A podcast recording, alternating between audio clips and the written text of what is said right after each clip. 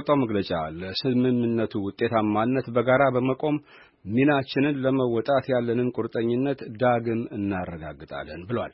የጋራ ምክር ቤት ዋና ሰብሳቢ አቶ ደስታ ዲንቃ ምክር ቤቱ ሰፊ ውይይት አድርጎ አቋሙን ማንጸባረቁን ገልጸዋል። መንግስት ስምምነቱን ውጥረቶችን በሚያረግብና ሀገሪቱን ለጉዳት በማያጋልጥ መንገድ ተግባራዊ ማድረግ እንዳለበትም ፓርቲዎቹ መግለጻቸውን ተናግረዋል። በሌላ በኩል አወዛጋቢው ስምምነት መፈረሙን ተከትሎ እንደሚያሳስባቸውና እንደሚቃወሙትም የገለጹ መኖራቸውን አክሎ ኬኔዲ አባተ የሚከተለውን ዘገባ አዘጋጅቷል። የኢትዮጵያ ፖለቲካ ፓርቲዎች የጋራ ምክር ቤት ዛሬ ጥር 2 2016 ዓ ባወጣው መግለጫ በኢትዮጵያና በሶማሌላንድ መካከል የተፈረመውን መግባቢያ ሰነድ እንደሚደግፍ አስታውቋል። ምክር ቤቱ ትናንት ባደረገው ጠቅላላ ጉባኤ ላይ የታደሙ የፖለቲካ ፓርቲዎች የስምምነቱን ማዕቀፍ ዝርዝር ይዘቱን እንዲሁም ከስምምነቱ ጋር ተያይዘው ባሉ እድሎችና ስጋቶች ላይ በዝርዝር መወያየታቸውን የጠቀሰው መግለጫው ስምምነቱን ያለ ልዩነት ለመደገፍ መወሰናቸውንም አመልክቷል። ለአሜሪካ ድምፅ አስተያየታቸውን የሰጡት የፖለቲካ ፓርቲዎች የጋራ ምክር ቤት ዋና ሰብሳቢና የኢትዮጵያ ፌዴራላዊ ዲሞክራሲያዊ አንድነት መድረክ ዋና ጸሐፊ አቶ ደስታ ዲንቃ ምክር ቤቱ ከውሳኔው ላይ የደረሰው ከመግባቢያ ስምምነቱ በኋላ ባሉ ለውጦች የዲፕሎማሲና መሰል ጉዳዮች ላይ ሰፊ ውይይት ከተደረገ በኋላ መሆኑን አስረድተዋል። ፓርቲዎች የምክር ቤት አባላት ሰፊና ጥልቅ ውይይት ነበረ ያደረጉበት። ብዙ ነገሮች ተነስተዋል። ለምሳሌ የዲፕሎማሲ issue ተነስተዋል። በሶማሊያ አካባቢ የተሰጡ reflection ኦች ወይም ደግሞ ግብረ መልሶች ጉዳይ ተነስተዋል። የዓለም ማህበረሰብ የሰጠ ያለው አስተያየት ተነስተዋል። በሶማሊያ አካባቢ ያሉ ኢትዮጵያውያን ራሱ አንዳንድ ችግሮች ሊደርስባቸው ይችላል የሚል ስጋት አለ የሚል ሁሉ ተነስተዋል።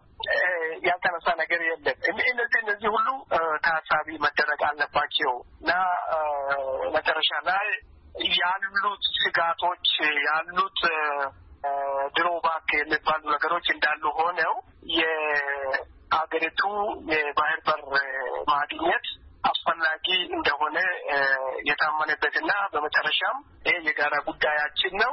የባህር በር ጉዳይ እንደተመለከተ የጋራ የጋራ ጉዳይ ነው። ይሄ የኢትዮጵያውያን ጉዳይ ነው። እንደ አገርም እንደ ሕዝብም የኢትዮጵያውያን ጉዳይ ስለሆነ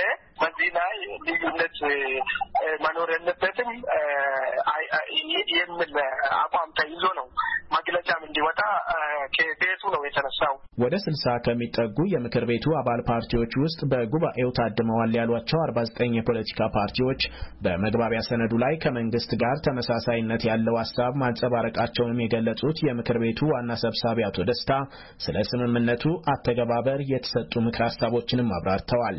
ምክር ቤቱ እንግዲህ በዚህ ጉዳይ ላይ ብዙም ከመንግስት የተለየ ሀሳብ የተንጸባረቀበት አይደለም። ምክንያቱም ይሄ የጋራ ጉዳይ ነው፣ የጋራ ኢሹ ነው። መፈታት ያለበት ደግሞ ያሉትን ውጥረቶችን ግምት ውስጥ ያስገባ በሚያስገባ አኳኋንና በሀገሪቷ ላይ ጉዳት በማያደርስ ሁኔታ በጥንቃቄ ኃላፊነት በተሞላበት ሁኔታ ተይዞ ይደረግ የሚል አቋም ነው ያለው። ስለዚህ መንግስት አሁን የተነሱትን የዲፕሎማሲ የህዝብ ለህዝብ ግንኙነት የአቅምም ጉዳይ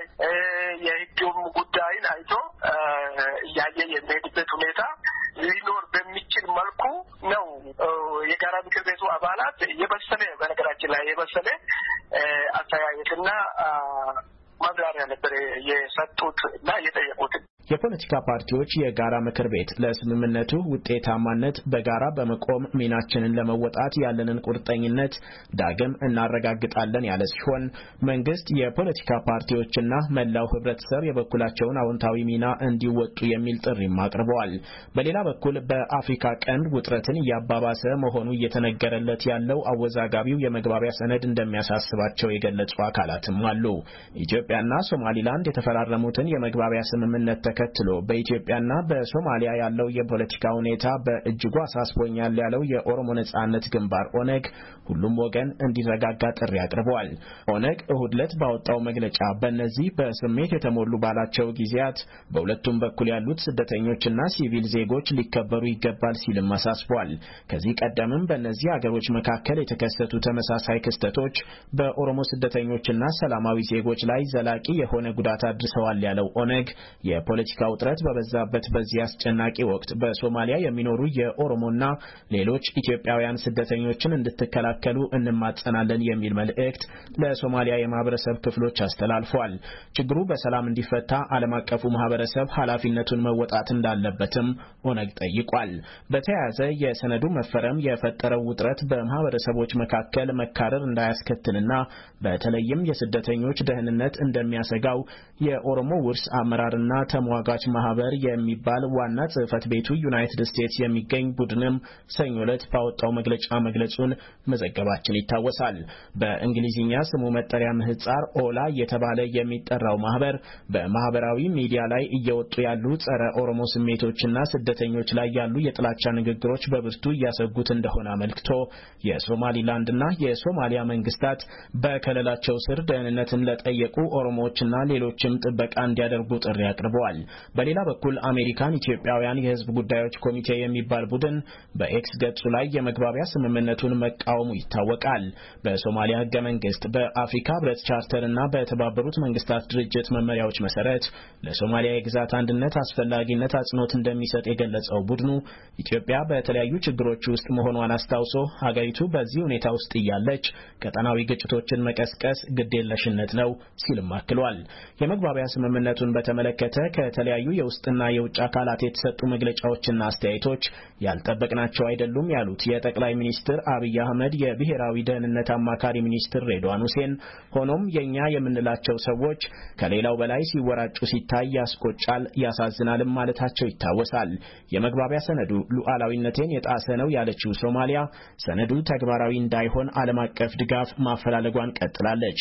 ኢትዮጵያ ከሶማሊላንድ በ50 ዓመት ሊዝ ለጦር መደብና ለንግድ አገልግሎት የሚውል የባህር በር እንድታገኝ፣ ሶማሊላንድ ደግሞ በሂደት ከኢትዮጵያ የሉዓላዊ አገርነት እውቅናን እንድታገኝና በኢትዮጵያ አየር መንገድ ላይም ድርሻ እንዲኖራት የሚያስችላት ነው የተባለው የመግባቢያ ስምምነት የፈጠረው ውጥረት እንደሚያሳስባቸው በርካታ የዓለም አቀፉ ማህበረሰብ አባላት መግለጻቸው ይታወቃል። ለአሜሪካ ድምፅ ኬኔዲ አባተ አዲስ አበባ